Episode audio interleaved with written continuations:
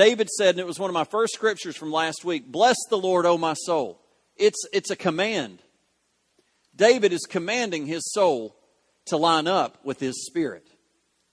His soul doesn't want to, but let me tell you, the spirit takes precedent over the soul. I, in my spirit, I can make my soul move. I don't have to, but I can. It's like we were singing tonight. Uh, I will set my eyes on you. And Tammy, after our uh, after our dance recital that our kids were in this weekend, this is one of the songs that they danced to, was so impactful. She came out saying, I want to do that one. I said, Great, let's work it up and let's, let's see if we can pull it off. Well, sure enough, it's the same word. I will. I will worship God. I will turn I will talk to my soul and demand that he line up with my spirit. I will set my eyes on you so I can set my heart on you. You know, the head directs where we're going. I'm going to walk where my eyes are looking. Bless the Lord, O my soul, and all that is within me. Bless his holy name. And David, David showed us this when he danced before the Lord with all his might. He didn't just say it, he did it. Bless the Lord, O my soul, and all that is within me. It's not going to be enough just to say it. Everything that's in me, line up. Those who are led by the Spirit of God are the sons of God. What's so important, and the reason I went into this, we, are coming into this, is because we've just asked for the Lord to, to baptize us in His Holy Spirit. Now it's time to be Spirit led. Amen? Come on now. Somebody get a little bit of Holy Ghost fire in you. Okay.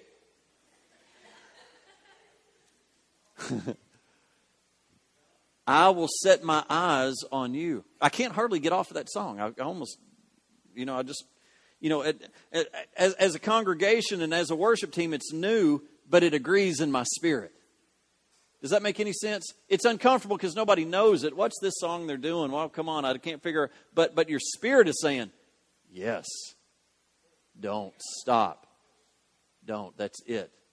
A mighty. And well, I don't know if you notice the release in it is saying how great God is. We set our eyes on you, so we can set our hearts on you. Now we're going to say it. You are this God. You are a refuge. You are our fort, mighty fortress. You, your, your kingdom is unshakable. You are this. All of a sudden, we start agreeing with heaven, and God moves. God desires to move. You remember from last week, the spirit of a man comes directly from God and relates directly to God. Right? And if you remember, in the original creation, there was a descending relationship. God would move upon a man's spirit, his spirit moved upon his soul, the man's spirit moved upon his soul, and his soul directed his body. That's just what we're that's just what David did, it's just what we are doing. Bless the Lord, O my soul, and all that is within me, bless his holy name. And then his soul responds. Do you see that? The Spirit of God moves upon David, David tells his soul what to do, and then he responds. But through rebellion, through man's rebellion, our spirit was set aside, and his soul took control over us, took control over him. And as a result, man is controlled by these three functions of the soul the will, the intellect, and the emotions. That's what kind of my definition of the soul is our will, our intellect, our emotions. Last week we ended with this scripture right here 1 Corinthians 2:14. But the natural or soulish man does not receive the things of the spirit of God for they are foolishness to him, nor can he know them because they are spiritually discerned. But he who is spiritual judges all things, yet he himself is rightly judged by no one. Let's go back. The soul can't get spiritual things it doesn't understand it. it's confused. We can see that the flesh is at war with the spirit because the flesh doesn't understand the spirit. It cannot receive the Spirit of God, for they are foolishness to him, nor can it even know it, know them, because they are spiritually discerned. What does that mean? The flesh cannot spiritually discern. Is it because I'm, oh, I'm, I'm, I'm reviewing, or you're soaking it in, or you've checked out on me? Okay, soak. Okay, good answer. I don't. I'll try to believe you. I, believe it. I believe we, as we come into worship, that the Lord prepares our hearts to receive spiritual things. I, I think that's the reason why we need worship,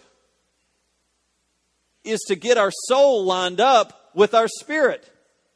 Because if you don't, you're not going to understand it.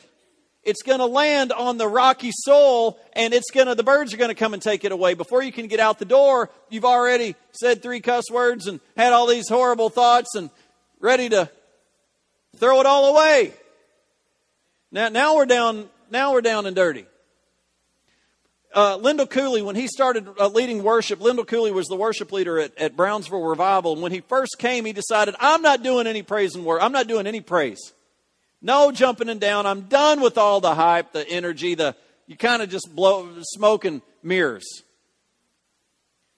And Steve Hill, the evangelist that was there that was actually preaching the, the message um, on Father's Day when the Spirit of God came down, went to Lindell and said, Lindell, you can't do that. You got to praise. You've got to praise. You've got to break through. People, people, it, it, the, the praise is referred to plowing. Our hearts need plowing before we can really get to sowing. And praise kind of gets you get you moving and get you stop thinking about your stuff and maybe actually getting a smile on your face for just a minute. Clapping your hands. What you don't realize is clapping your hands is spiritual. All of a sudden your spirit, your soul is lining up with your spirit. When your hands get up in the air, you are aligning your soul with your spirit. Even when you don't feel like it. Sometimes you need to raise your hands when you don't feel like it because your soul is fighting you. But if we take away the worship, there's no way we're going to be ready to discern. Now, we can. We have the Spirit of God. I believe that we can, but the problem is we're human. And we've got a lot of baggage to work through before we can actually get to what God has to say to us. Or I do. I have to, I have to get warmed up.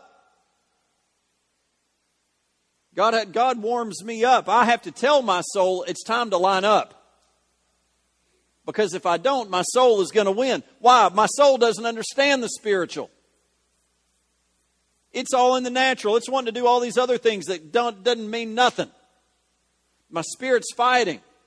But he who, who, but he who is spiritual judges all things, yet he himself is rightly judged by no one. The understanding of spiritual things, the soul is dependent upon the spirit. If our soul is out of harmony with the spirit, the, the spiritual realm of truth is closed to it. It's so important that we approach God's Word, that we approach the truth with the right attitude, with our soul submitted to our spirit and our spirit in union with God. We looked last week at the Epistle Jude, speaking uh, about people in the church who are grumblers and, and complainers. Let's look real quick. Jude Verse 16, there are grumblers, complainers, uh, walking according to their own lusts, and they mouth, mouth great swelling words, flattering people to gain advantage. Verse 19, these are sensual persons who cause division, not having the Spirit. When the soul of a Christian is not submitted to the Spirit of God, he becomes a channel to which every carnal, demonic, divisive thing can come in.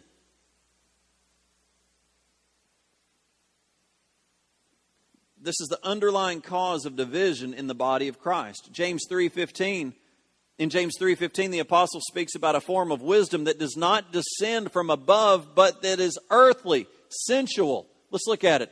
James chapter 3 verse 15. This wisdom does not descend from above but is earthly, sensual, demonic.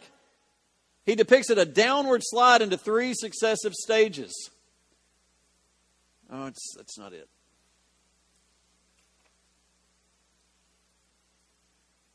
Three, three stages earthly. Where'd that go? James 3:15. Earthly, sensual, and demonic. When Christians become earthly, they lose the vision of eternity. We can't see beyond the things of this life. It becomes pleasure, success, wealth, physical health. You know, we can see even the corrupt that happens in church over money, even in healing. Um, there's been some spooky, kooky things to happen in uh, in church. Amen. I mean, we see it more predominantly on TV, but let me tell you, what we see on TV is a product of what's happening in the church. Only interested in what their faith will do for them. Paul says this about people like that. If in this life we only have hope in Christ, we are all of men of the, uh, that are the most, all of men the most pitiable. Christians that, that are in it for the prospering and for the success, God considers them pitiable. After the earthly, the next stage is the soulish. To be soulish is to be egocentric, self centered. For such people, the Christian faith is a way to get what they want out of life. They suppose that godliness is a means of gain. Now, this isn't going to last long. I'm almost done. It says in 1 Timothy chapter 6, verse 5, using wranglings of men and corrupt mind of destitute of the truth, who suppose that godliness is a means of gain. From such, withdraw yourself. Have you ever been in a, uh, maybe you haven't, but have you ever sat in a church service to where your spirit didn't agree?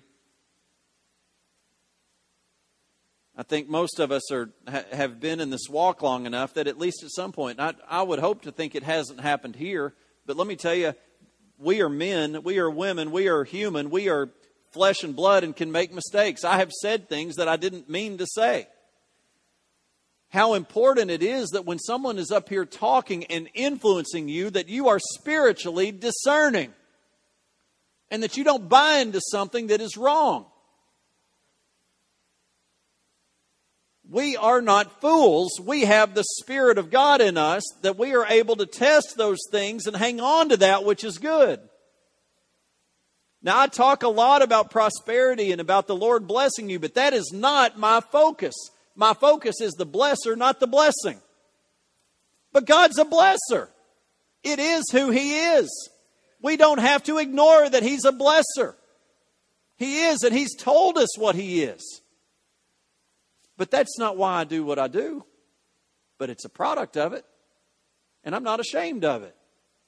Bless me more. Bless me indeed that you would enlarge my territory and that your hand would be with me and your in my heart and that you would keep me from evil. Do it over this church, over this body, over me.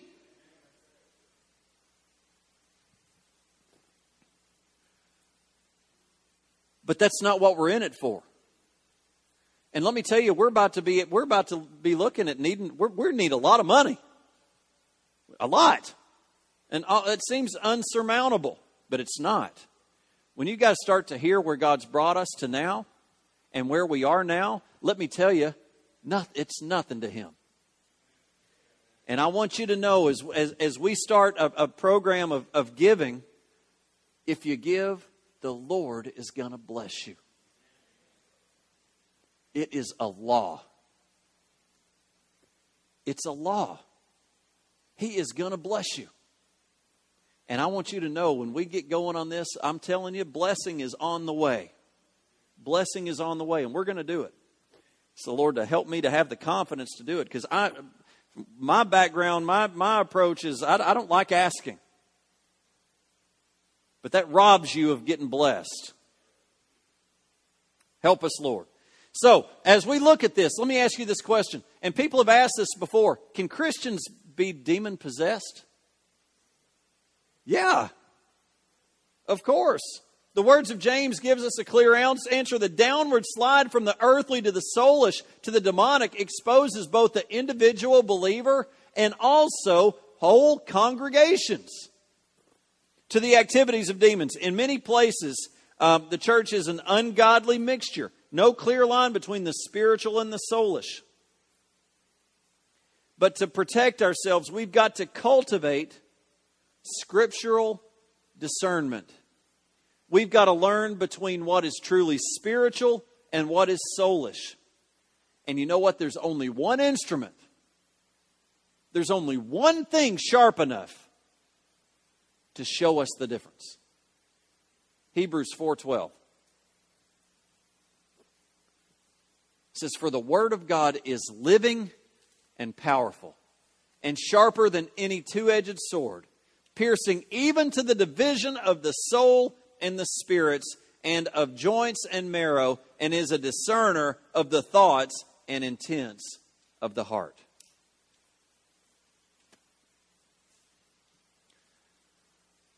It sound like my regular old broken record, but you're going to get it again. You have got to be in the Word.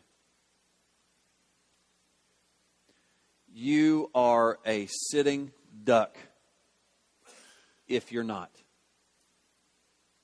You can do everything right. You can, you, can, you can be a doer. You can be out here doing all these deeds and have a good attitude. But let me tell you, without the Word of God, you cannot discern between the soul and the spirit you can't discern between demon and heaven. It'll tell you. The soul can't do it. The Word is the only thing that can distinguish between the soul and the spirit. The Word of God is living and powerful and sharper than any two edged sword, piercing even to the division of the soul and spirit. Joints and marrow, and is, is a discerner of thoughts and intents of the heart. Further on in uh, chapter 5, verse 14, he, he, the writer of Hebrews states two conditions that we've got to fulfill to have this kind of discernment. But solid food belongs to those who are full of age, that is, those who are those who by reason of use or practice have their senses exercised to discern both good and evil. Now, catch this the first condition is we must feed regularly on spiritual food through the study of the whole Bible. Second, we must regularly practice discernment. Who, by reason of use, have their senses exercised. Let me tell you, you need to be thinking about what your kids are watching on TV. And you need to be listening and hearing what they're saying out of their mouth and watching what they're watching. i am reading this book called uh, Bringing Up Boys by um, James Dobson. And the, the whole problem is the removal of the parents. The parents aren't around to raise their kids anymore. They've checked out. I mean, there's a lot in this book. I mean, it's really opening my eyes. It's not just about boys, but it's mainly about boys. But all I'm seeing is that, number one, I've got to be around. Number two, I've got to be discerning. And I've got to, I've got to have the guts to make decisions that may not always make people happy. It's not my job in raising my child to make him happy. It's my job to raise him. It's my job to raise him according to God and God's Word. What may not seem fun and great at this point, he can't see the result. My children can't see the fruit of righteous living. Let me tell you, growing up, I couldn't see it. I can remember to this day my parents not letting me go and spend the night with somebody. They had a houseboat, and I was going to get to go and stay on a houseboat with somebody and goof off. And they didn't let me go. Killed me. I can still to this day remember that day, and I couldn't understand it. What's wrong with my parents? My wife had a later curfew. She's three years younger than me, had a later curfew than me.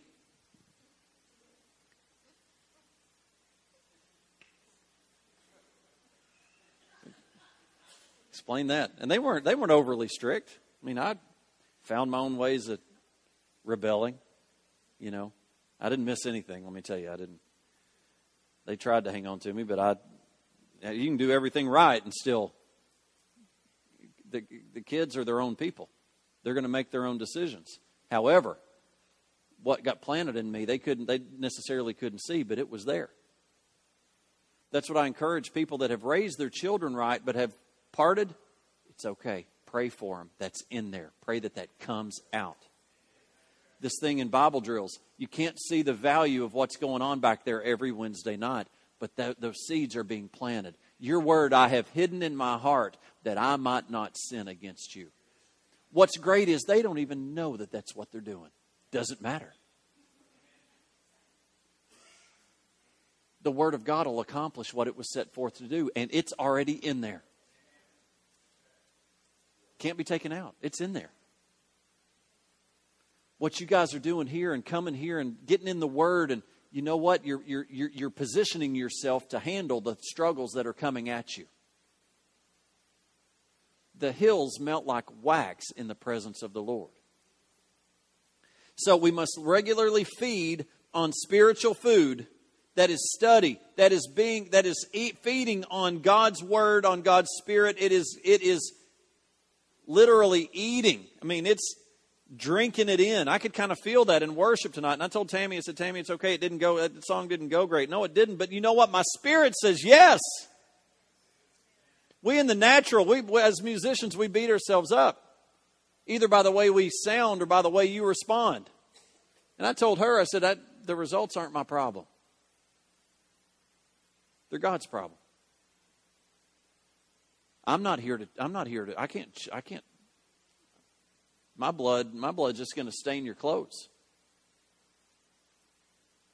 Just going to make a mess. Jesus' blood's going to cleanse you, make you clean going to provide your healing, going to make every provision for me, for you. So all we can do is give our best.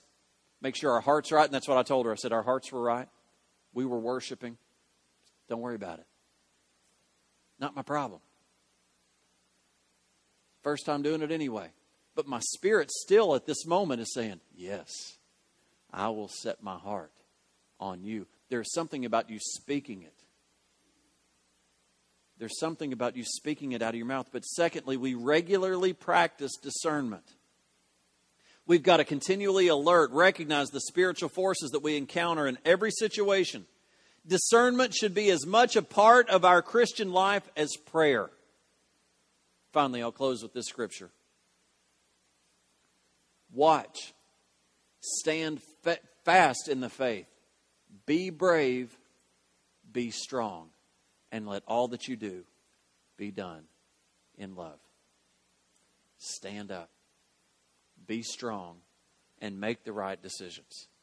And let the results be on God's hands, not yours. You line up with God and let Him make a way for you.